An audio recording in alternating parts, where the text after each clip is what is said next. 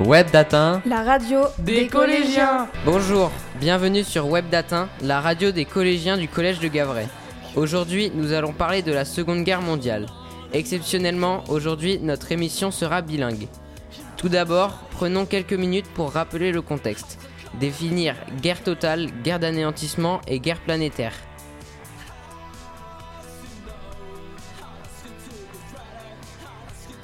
La Seconde Guerre mondiale était une guerre totale. C'est une guerre qui a mobilisé les moyens militaires, politiques, humaines et financières de plusieurs pays en guerre. La Seconde Guerre mondiale était une guerre d'anéantissement. C'était une guerre où l'attaquant vise à détruire le camp adverse et ne laisser aucun survivant.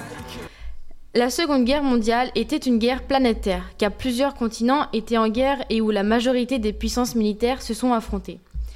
Nous allons également vous expliquer les deux phases de la guerre afin que vous ne perdiez pas le fil. Les deux périodes sont de 1939 à 1942, puis de 1942 à 1945.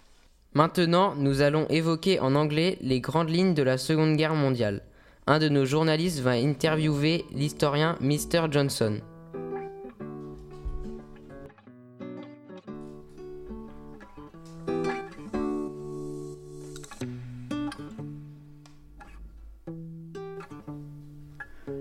Hello, welcome on Web d'Hatin, the radio of teenager.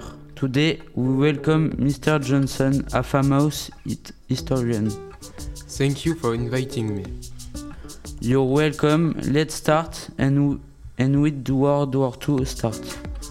World War II started on 1st September 1939. What were the two sides? The two sides were the Axis and the Allies. The Axis was Japan, Italy, and Nazi Germany. The Allies were the United Kingdom, the United States of America, Canada, Soviet Union, Australia, and the Free French Forces. Who was the leader of the Nazi Germany? The leader of Nazi Germany was Hitler. Who were the war leaders? The war leaders were Hitler, Mussolini, Stalin, Churchill, and Roosevelt. Where did the Allies and the Axis fight? They fought in Europe, in the Atlantic, in the Pacific, and in Africa. They fought in cities, for example, in the Battle of Stalingrad. How many casualties did World War II make? World War II did 70 million casualties. How did the Allies liberate Normandy? The Allies landed in Normandy by boat. When did World War II end? World War II ended on May the 8th, 1945 in Europe. Thank you. You're welcome. Thank you for listening. Bye.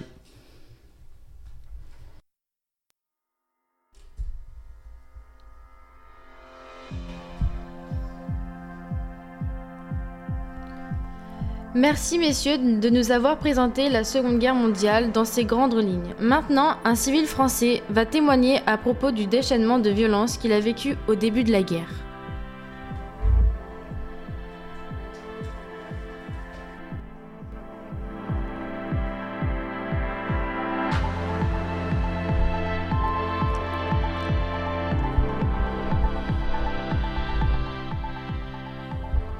Bonjour mesdames et messieurs, aujourd'hui nous accueillons Jackie Terrier qui a vécu l'occupation allemande.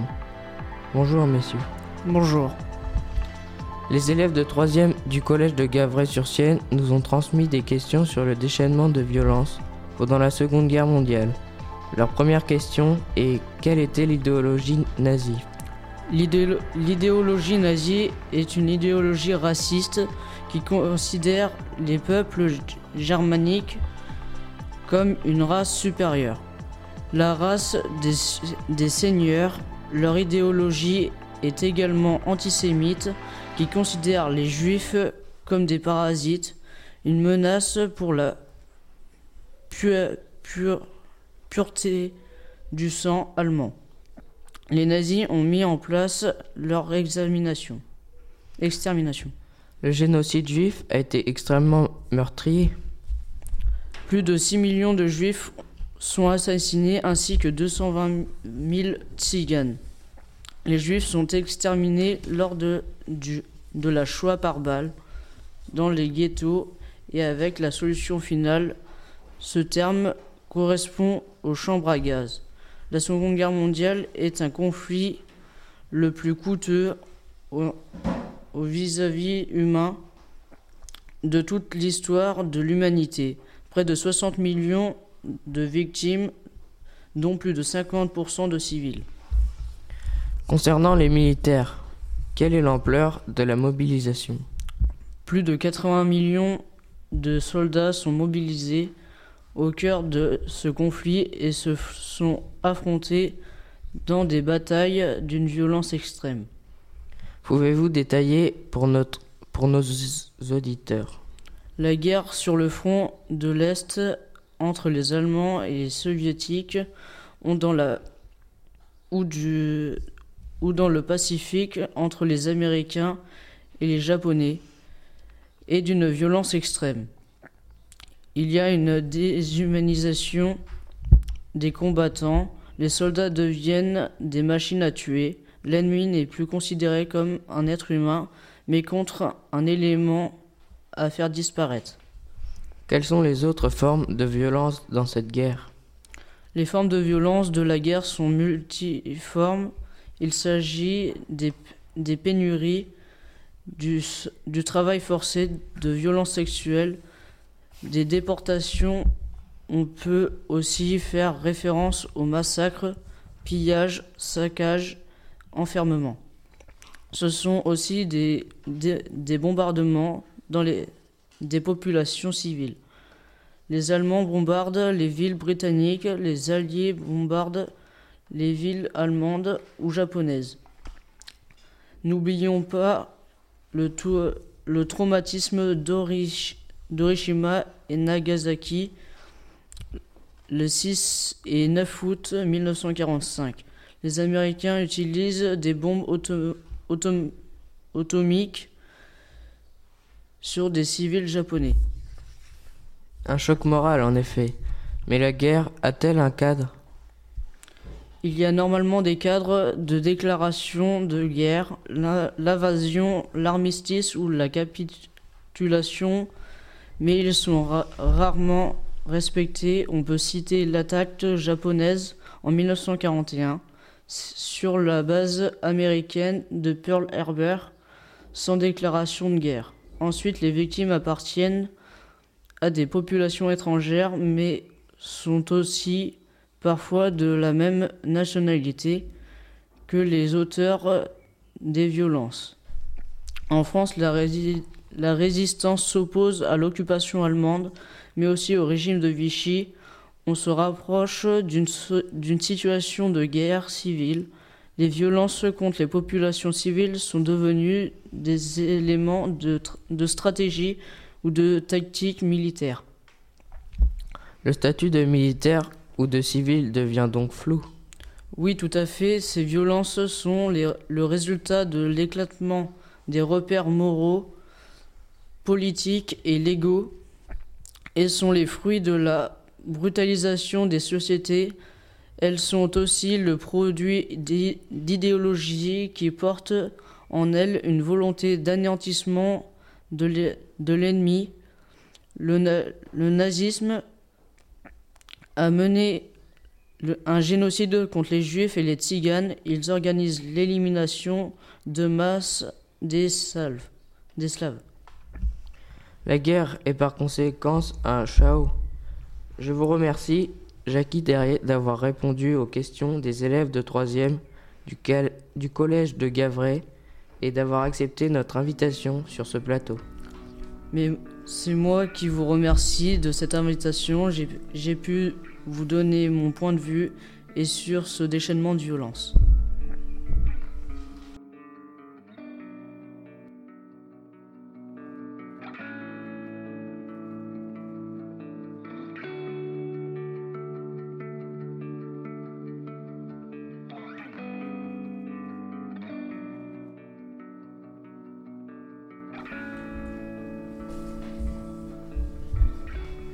Merci pour cette interview sur le déchaînement de violence. Nous accueillons maintenant une historienne pour une interview en anglais sur le thème des civils britanniques pendant la Seconde Guerre mondiale.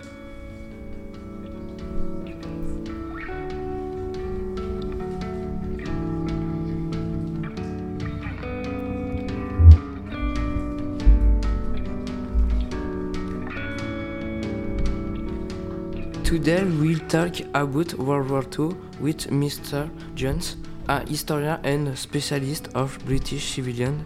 Hello, thank you for inviting me. You're welcome, let's go. What happened in Britain in 1949? In 1949, Britain entered the war. The British government chose that the Germans would bomb cities to destroy factories. So the British government decided to evacuate city children. Where were city children evacuated? British city children were evacuated to the countryside by train. They stayed in host family, young mother and teacher also went to the countryside. What did the British civilians do during the bombing?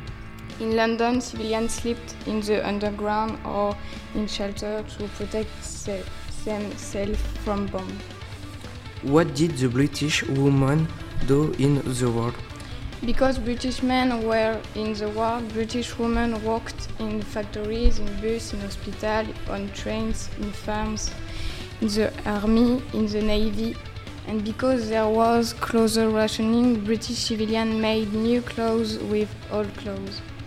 What happened in Britain in 1940? The Navy submarine attacked food ships in the Atlantic, so there was a shortage of food. So the British government decided to organize food rationing. What did the British government decide to stop shortage?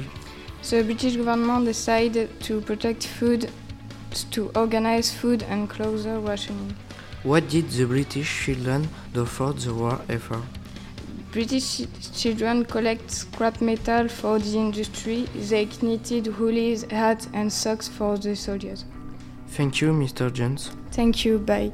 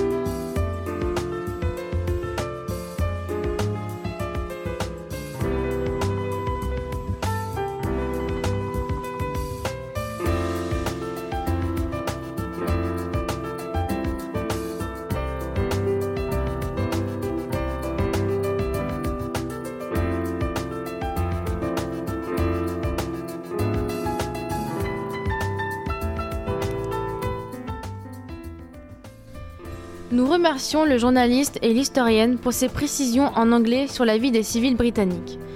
Nous accueillons maintenant un historien et un journaliste pour parler de l'antisémitisme en Europe pendant ce conflit.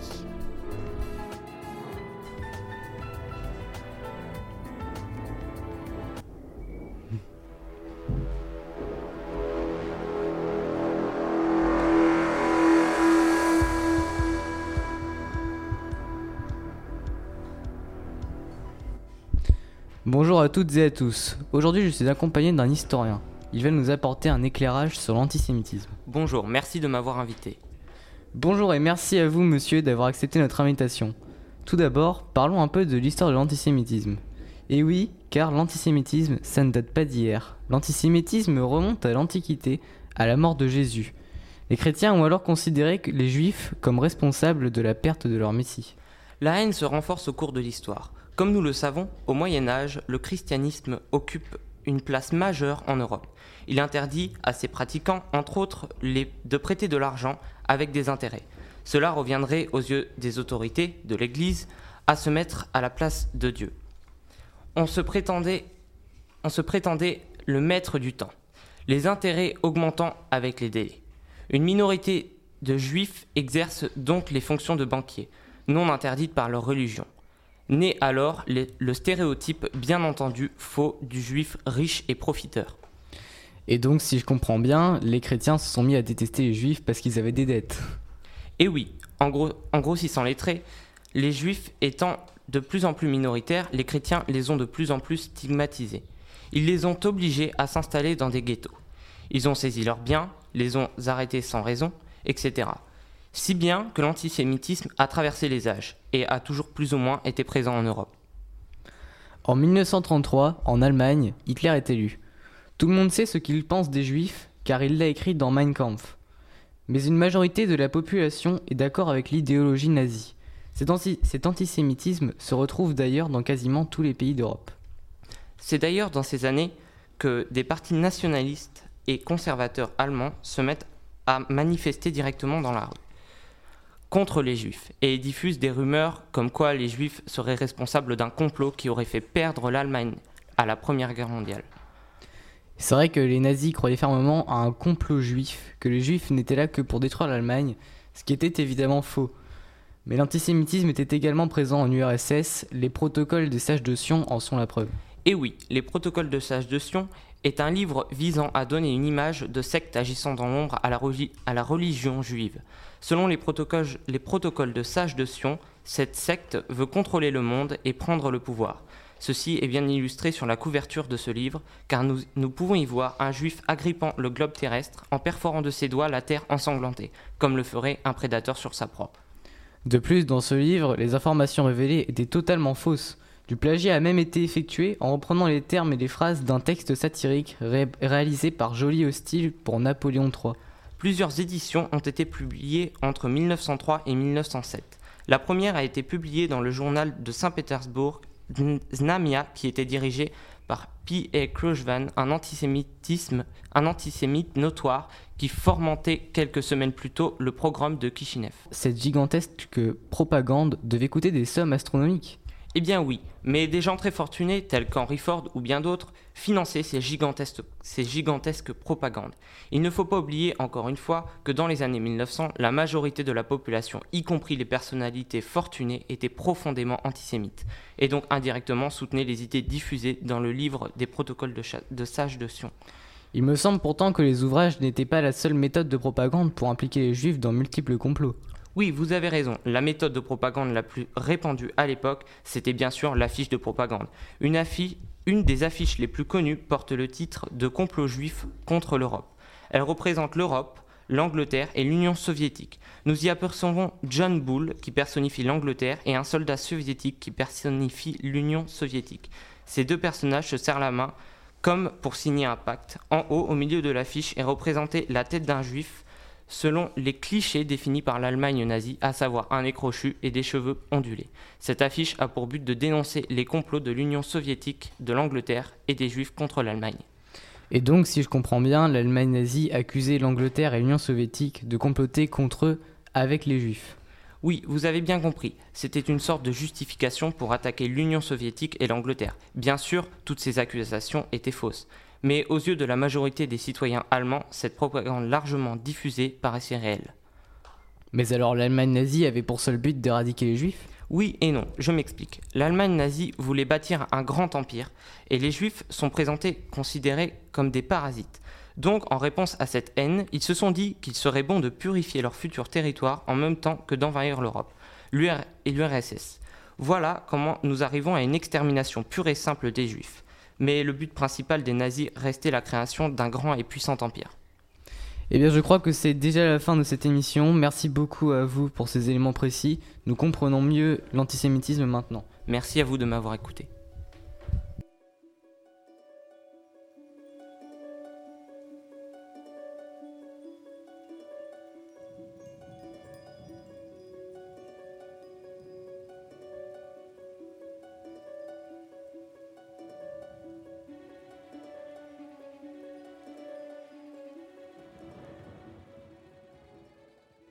Nous remercions l'historien qui nous a éclairés sur l'antisémitisme au début du XXe siècle en Europe.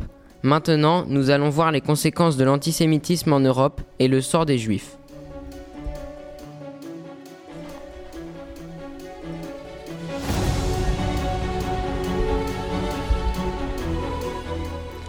Bonjour, aujourd'hui nous avons la chance d'accueillir un invité, David Marshall, qui va nous parler du ghetto de Varsovie et de la Shoah par balle. Bonjour David.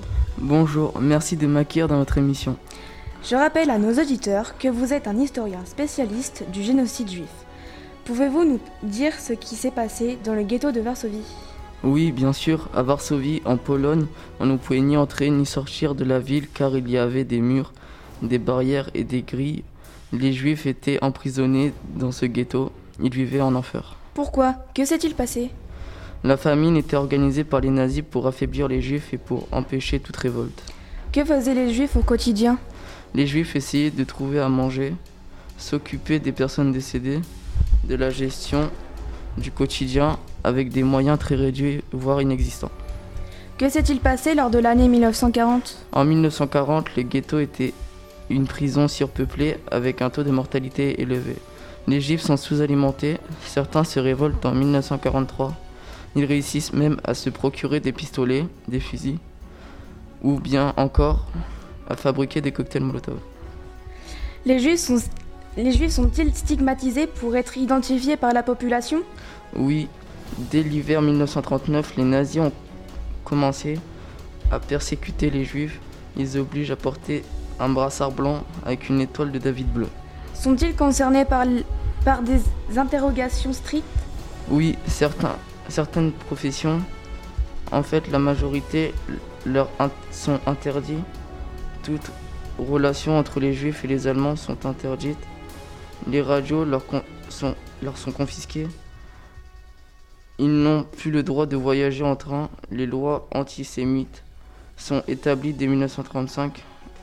Elles se renforcent, prennent une autre tournure en 1940. Que s'est-il passé en 1940 ? Cette année-là, le 12 octobre, c'est le jour de la fête juive de Yom Kippour. Les Allemands annoncent aux Juifs qu'ils ont jusqu'à la fin du mois pour déménager dans les quartiers juifs. Les Juifs sont donc coupés du monde.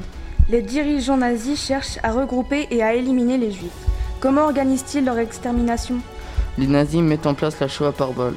Le terme Shoah est un mot hébreu qui veut dire « grande catastrophe ». Le terme est utilisé pour parler d'une extermination des Juifs durant la Seconde Guerre mondiale. Cette élimination systématique est menée par les Einsatzgruppen. Pouvez-vous nous expliquer qu'est-ce que la Shoah par balle ? Les Einsatzgruppen sont des commandos d'exécution.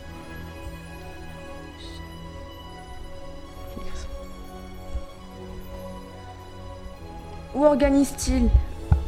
Où agissent-ils ? Comment reconnaît-on ces commandos ?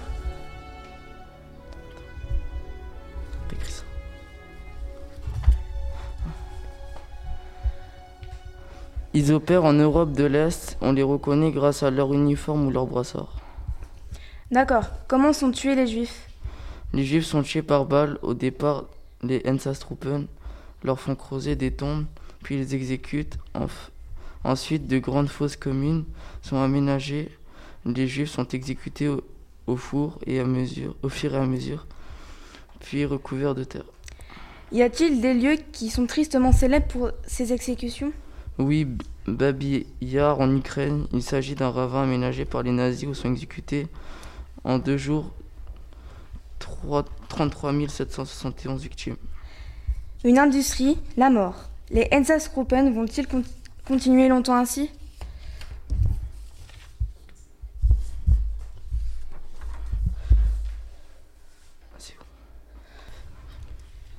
La situation évolue car les nazis veulent un mode de mise à mort plus efficace. Ils mettent au point l'utilisation des gaz d'échappement des camions et de tanks pour asphyxier les juifs. Ils conçoivent ensuite les chambres à gaz. Ils utilisent un insecticide, le zyklon B, pour assassiner les juifs. Une volonté horrible d'exterminer tout un peuple. Je vous remercie David pour ces explications. Je vous remercie pour cette invitation. Merci également à nos auditeurs pour leur fidélité. À bientôt pour une nouvelle émission sur l'histoire. Bonne journée.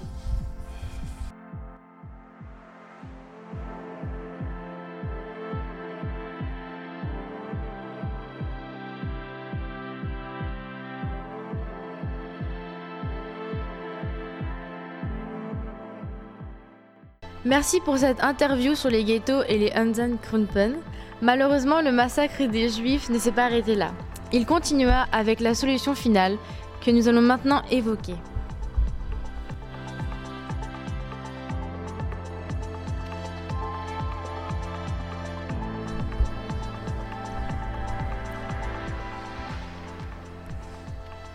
Bonjour chers auditeurs, chères auditrices. Aujourd'hui, nous allons aborder le génocide des Juifs, plus précisément la mise en place de la solution finale à Auschwitz et son bilan.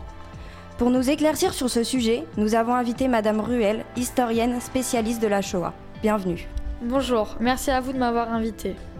Tout d'abord, quand on dit génocide des Juifs, quelles sont ces différentes actions ? Le génocide des Juifs correspond à différents modes d'extermination. La Shoah par balle, qui signifie grande catastrophe en hébreu, les ghettos et enfin la solution finale. Ce terme est nazi. Il désigne l'élimination systématique organisée des populations juives d'Europe. Quelles personnes s'occupent de la Shoah par balle ? Les personnes appartiennent aux Einsatzgruppen, en allemand commando d'exécution. Ils regroupent des policiers, des soldats et les SS. Pour se reconnaître, ils portent soit un uniforme ou un brassard. Quand sont-ils mis en place ? Les Einsatzgruppen ont été mis en place entre 1939 et 1940. Ils étaient chargés de la traque, de l'arrestation et de l'exécution des Juifs. Où l'extermination des Juifs d'Europe de l'Est était-elle programmée ? Celle-ci était programmée à Kiev, alors dans le pays de l'Ukraine. Les Einsatzgruppen sont déployés en Europe de l'Est. Lors de l'extermination des Juifs, quelles sont les différentes étapes du massacre ? Les étapes du massacre étaient les suivantes. En premier temps, il y avait la traque des Juifs et l'arrestation. En second temps, l'envoi des Juifs sur leur lieu d'exécution. Ils ou elles devaient ensuite creuser leur tombe ou sinon étaient obligés d'aller dans les fosses communes. Puis la dernière étape, ils étaient abattus. Combien de Juifs sont décédés du fait de la Shoah par balle ? La Shoah par balle a entraîné l'extermination de plus d'1 million de Juifs.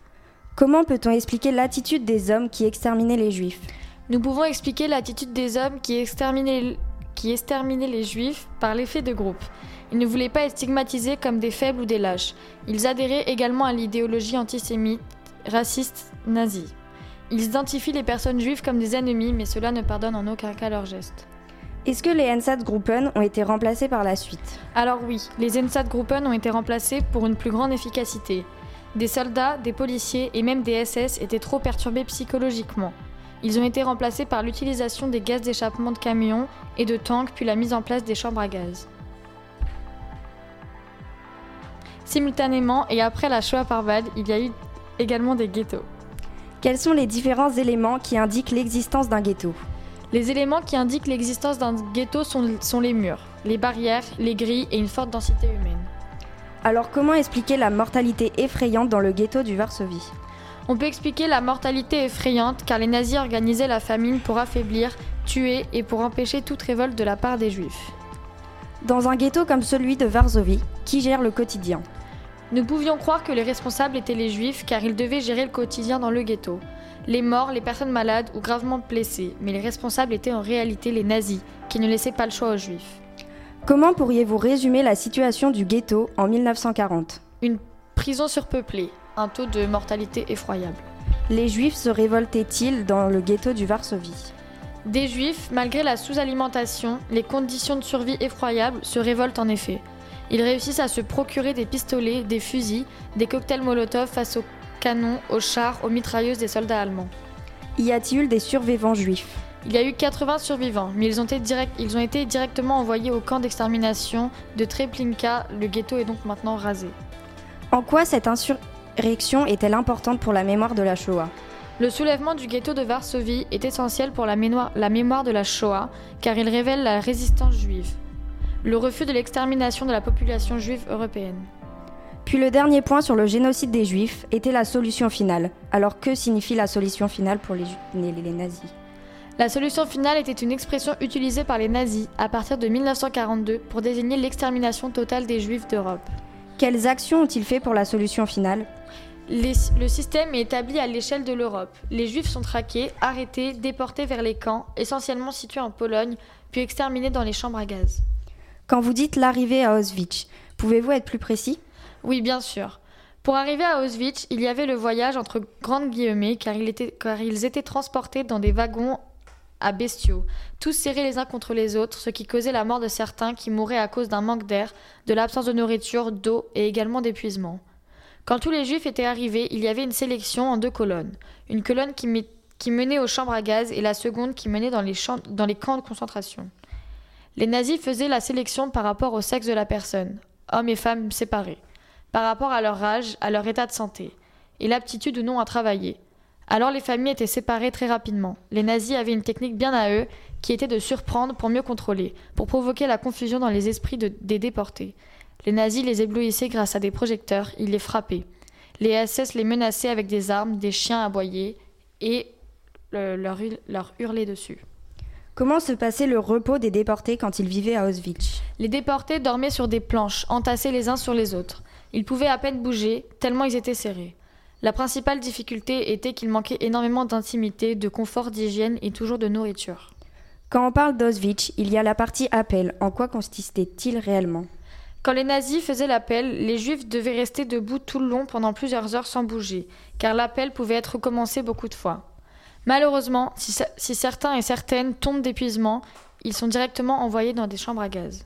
Pour finir l'interview, pouvez-vous nous expliquer également le travail forcé? Donc qui le dirige? Quels sont les différents travaux que les déportés devaient effectuer? Et pourquoi des déportés faisaient des travaux inutiles? Le travail forcé servait surtout à épuiser les déportés et à les briser mentalement. Le travail forcé était dirigé par les capots, car ce sont des criminels, donc ils n'auront aucune pitié. Les déportés réalisaient des routes, des terrassements et plein d'autres activités dans ce genre, mais ils faisaient aussi des travaux inutiles pour les briser, une fois de plus psychologiquement. Par exemple, les déportés devaient emmener des choses à l'autre bout du camp et le lendemain les ramener à leur place habituelle. Merci beaucoup Madame Ruel d'avoir répondu à nos questions et d'être venue dans notre studio. Merci à vous de m'avoir invitée. Au revoir. Et à bientôt.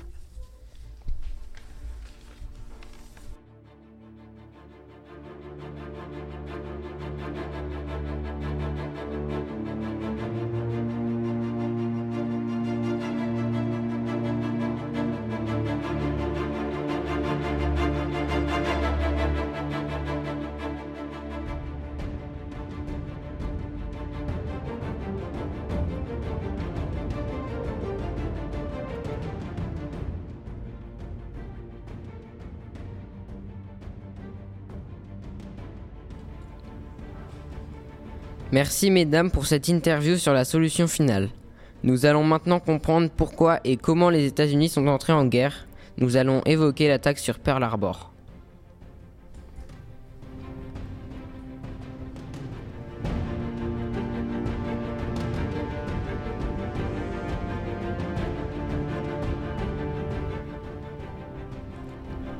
L'attaque de Pearl Harbor. Pearl Harbor est une attaque surprise par les forces aérienne japonaise le 7 décembre 1941 contre la base navale américaine de Pearl Harbor, située sur l'île d'Oahu, dans les territoires américains d'Hawaï.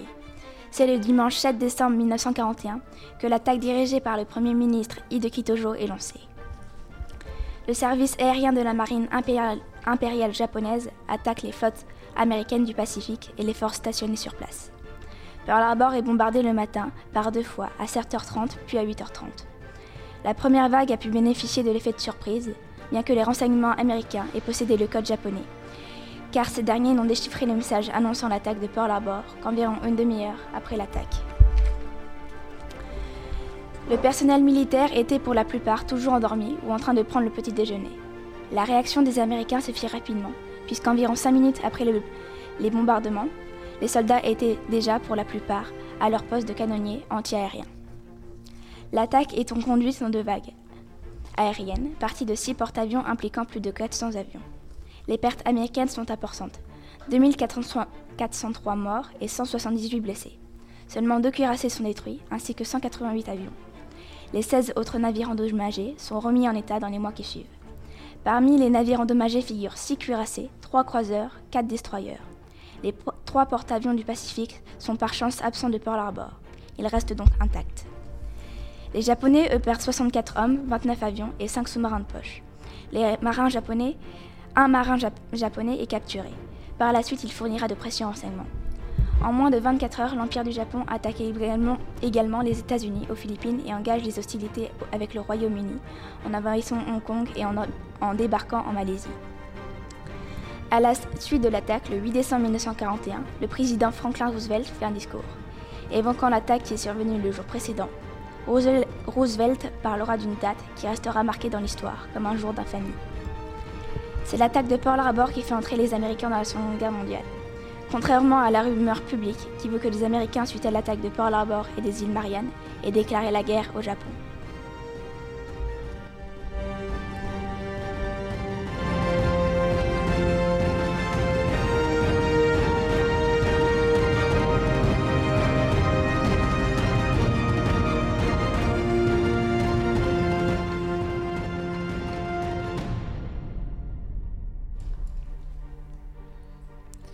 Merci madame pour ces explications sur l'attaque de Pearl Harbor. Nous allons maintenant nous intéresser au débarquement en Normandie lors d'une interview en langue anglaise.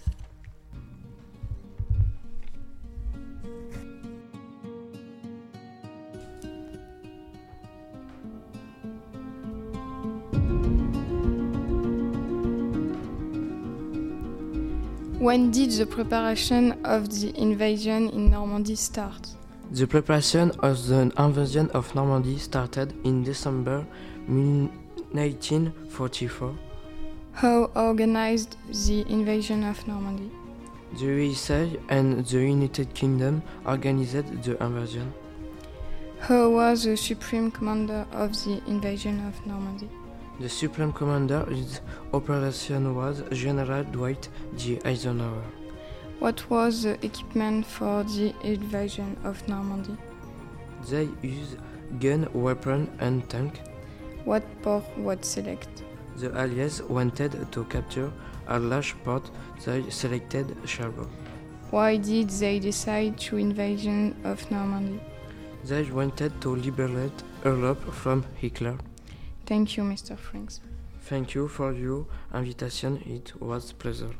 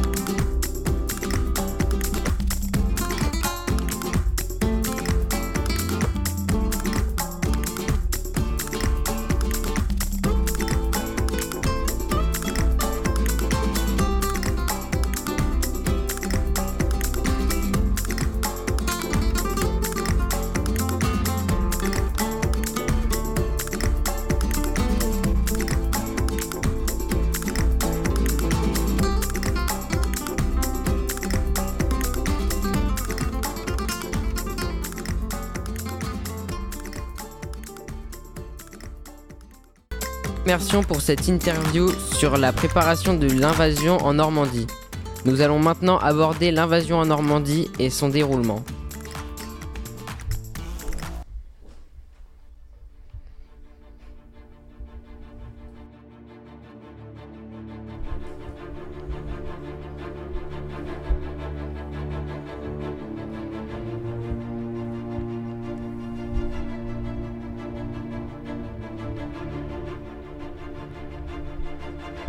Hello. Now talk about the landing in Normandy with Mr. Jackson. Hello. Thank you for inviting me. You're welcome. Let's go. How did the Allies liberate Europe? They landed in Normandy beaches on 6 June 1944. It was the D-Day. They landed in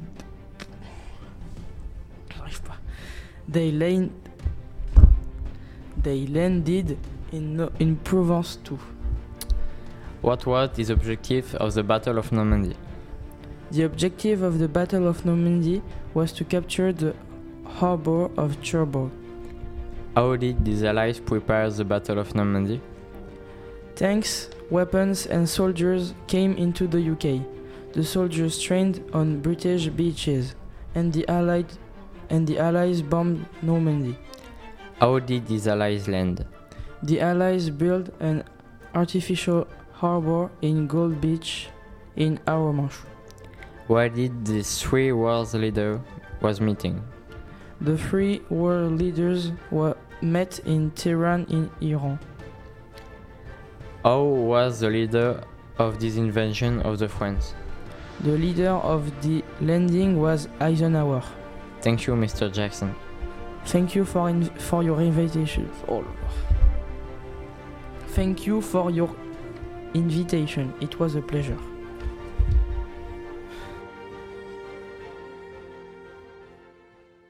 Nous remercions ces messieurs pour ces précisions en anglais sur le débarquement en Normandie.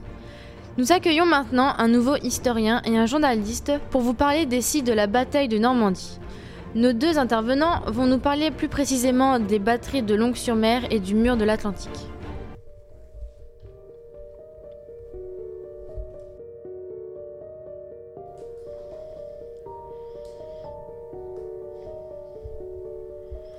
Bonjour et bienvenue sur Web d'Hatin, la radio des collégiens.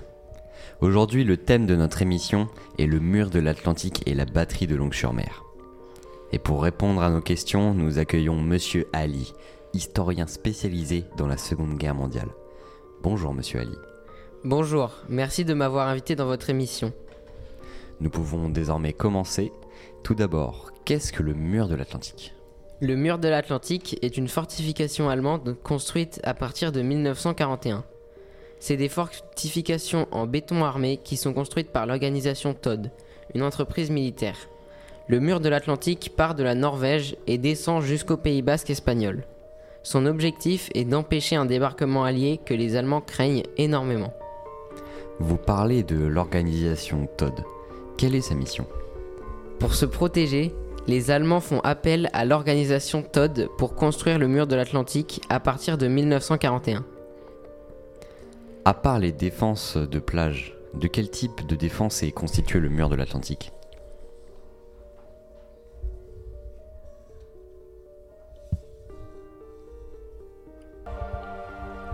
Où les fortifications sont-elles construites ? La construction des fortifications commence face à l'Angleterre, puis à la fin de ses travaux, le mur de l'Atlantique s'étend de la Norvège au Pays basque. Pourquoi la construction commence-t-elle face à l'Angleterre ? C'est l'endroit le plus probable pour que les Alliés débarquent, car ils se préparent à Londres en Angleterre. Les nazis craignent un débarquement dans le nord de la France. Pourquoi les Allemands craignent-ils un débarquement ? Les Allemands craignent un débarquement car la majorité de leurs forces militaires sont concentrées sur le front de l'Est face à la Russie. Pour l'empêcher, ils nomment le général Rommel responsable de la côte normande. Qui est ce général Rommel ? Le général Rommel est un général nazi qui a remporté de nombreuses victoires en Afrique du Nord pour les forces de l'Axe. Après cela, il est nommé responsable de la côte normande. Son expérience en Afrique du Nord est bénéfique. et il sait que si les Alliés parvenaient à débarquer, il serait impossible de reprendre le territoire et de les repousser à la mer. Il met donc des dispositifs en place pour empêcher le débarquement. Quels sont ces dispositifs ? Les Allemands inondent les prairies pour empêcher les parachutistes d'atterrir et font planter des pieux très souvent minés sur la plage, mais installent aussi des hérissons tchèques ou encore des fosses à chars. À part les défenses de plage, de quel type de défense est constitué le mur de l'Atlantique ? Le mur de l'Atlantique est équipé principalement de groupes de bunkers fabriqués par l'organisation Todd, appelée Batterie, faisant partie de la série 600 publiée en 1942, comportant 108 modèles de bunkers différents. On peut citer la batterie de Longues-sur-Mer située non loin d'ici. Vous parlez de la batterie de Longues-sur-Mer. Vous pouvez nous la présenter ? Oui, la batterie de Longues-sur-Mer est construite à un emplacement idéal pour faire face au débarquement. Plusieurs canons sont positionnés de façon stratégique entre les plages de Omaha et Gold. Cette batterie n'est pas forcément la plus puissante, mais certainement l'une des mieux placées face au débarquement. Elle possède 4 canons de calibre 150 mm dans un bunker en béton et un canon de calibre 120 mm. La batterie existe-t-elle encore aujourd'hui ? Aujourd'hui, la batterie de Longues-sur-Mer est l'un des sites les mieux préservés de France. Le seul site où on peut encore voir certains canons d'origine qui étaient capables de tirer des obus de 45 kg à 22 km. Eh bien, merci pour toutes ces réponses précises, Monsieur Ali, et merci de votre venue. Merci à vous de m'avoir invité, ça aurait été un plaisir de répondre à vos micros. Et surtout, merci à vous, chers auditeurs, de nous avoir suivis pendant cette interview. Et à la prochaine sur Web d'Hatin, la radio des collégiens.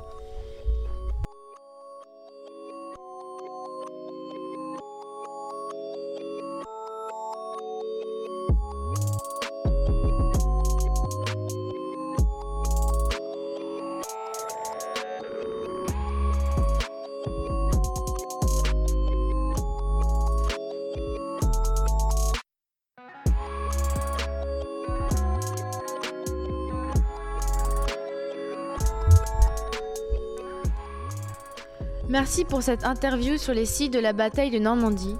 Nous allons maintenant évoquer en anglais Saving Private Ryan, un film sur la bataille de Normandie et sûrement l'un des meilleurs.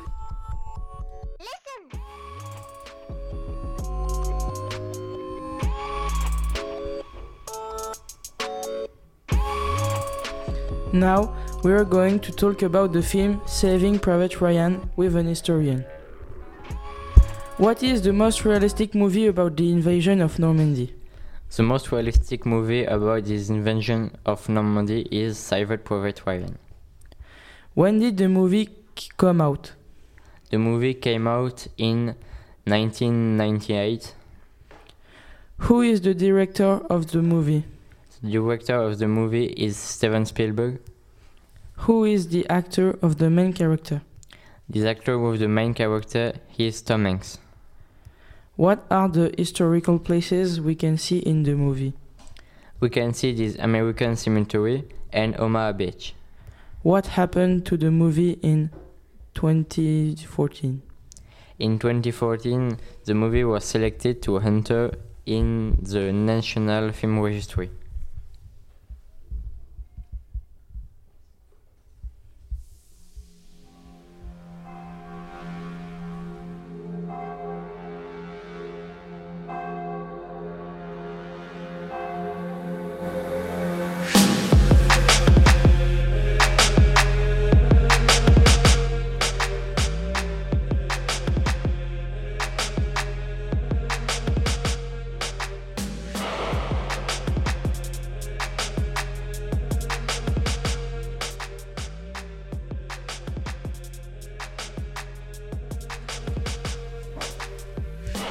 Merci messieurs pour ces informations sur un film culte. Nous restons dans le domaine artistique pour parler du photographe Robert Capa.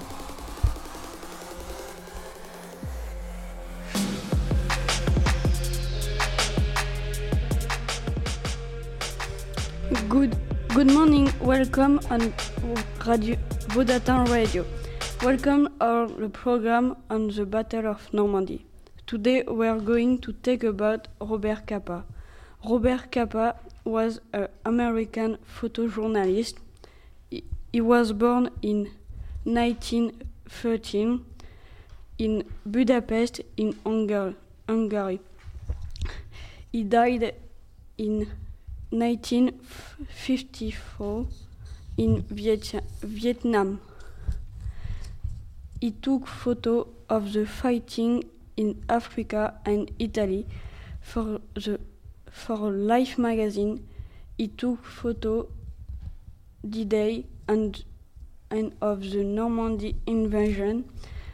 His photos are famous. He took on June 6, 1944, during the American assault and Omaha. He took of the landing in Normandy helped Steven Spielberg to make the film Saving Private Ryan. And the World War II, this film inspired the photo is very realistic. Thank you for listening to the program. Next week we will take about Charles de Gaulle. See you next week. Have a nice day and Web d'Hatin Radio. Gonna find my way back home, back to where I most belong. Feeling like this day will never end. Heading about the place I roam, never feeling quite my own. Somehow get the feeling I don't fit in, but I know that I'll be coming home to you.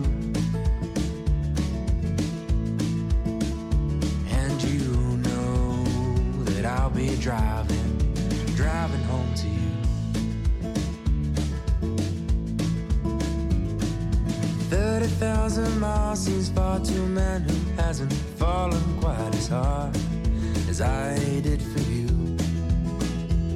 But it seems with every step I make was a road that I was bound to take for a journey to wind up here with you, my home sweet home.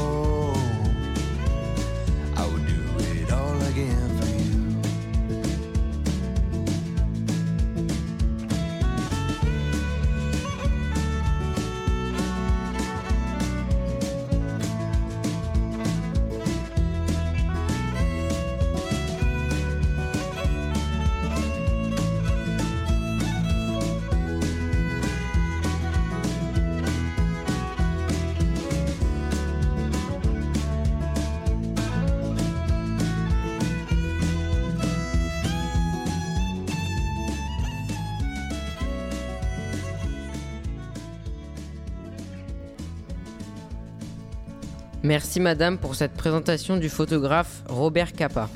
Nous approchons de la fin de l'émission, donc intéressons-nous au bilan de la Seconde Guerre mondiale.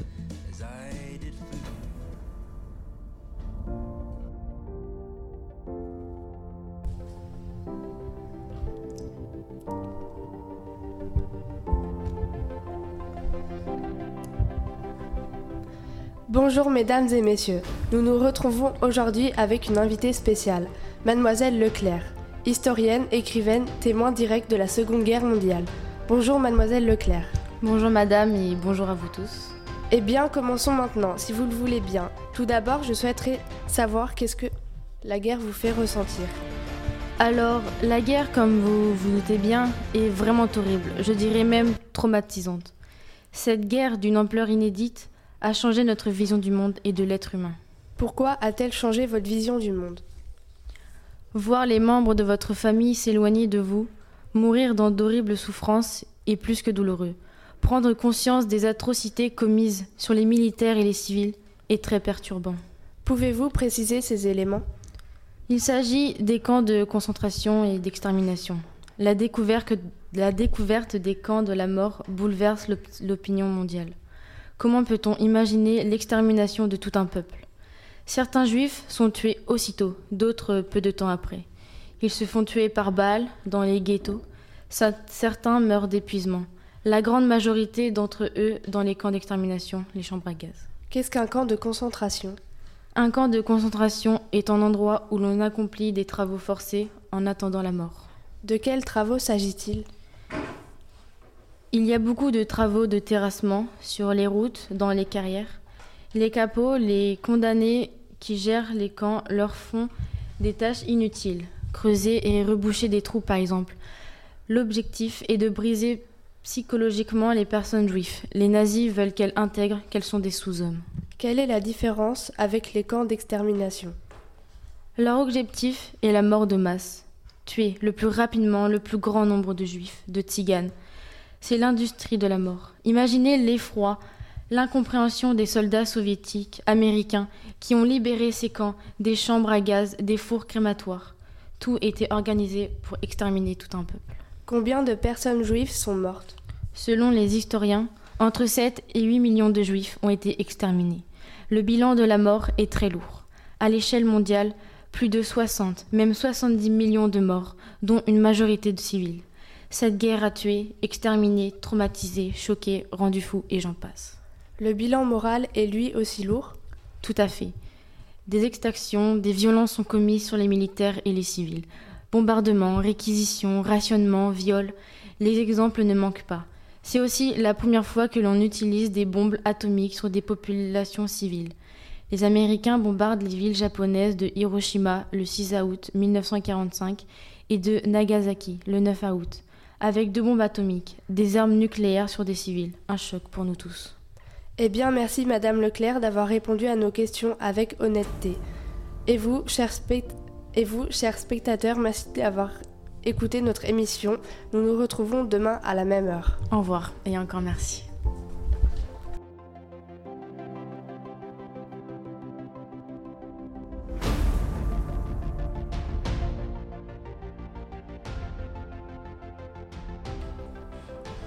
Merci à vous pour ce bilan de la Seconde Guerre mondiale.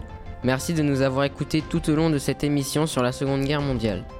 Nous serons ravis de vous retrouver sur Radio Web d'Hatin la semaine prochaine dans notre émission sur les migrants.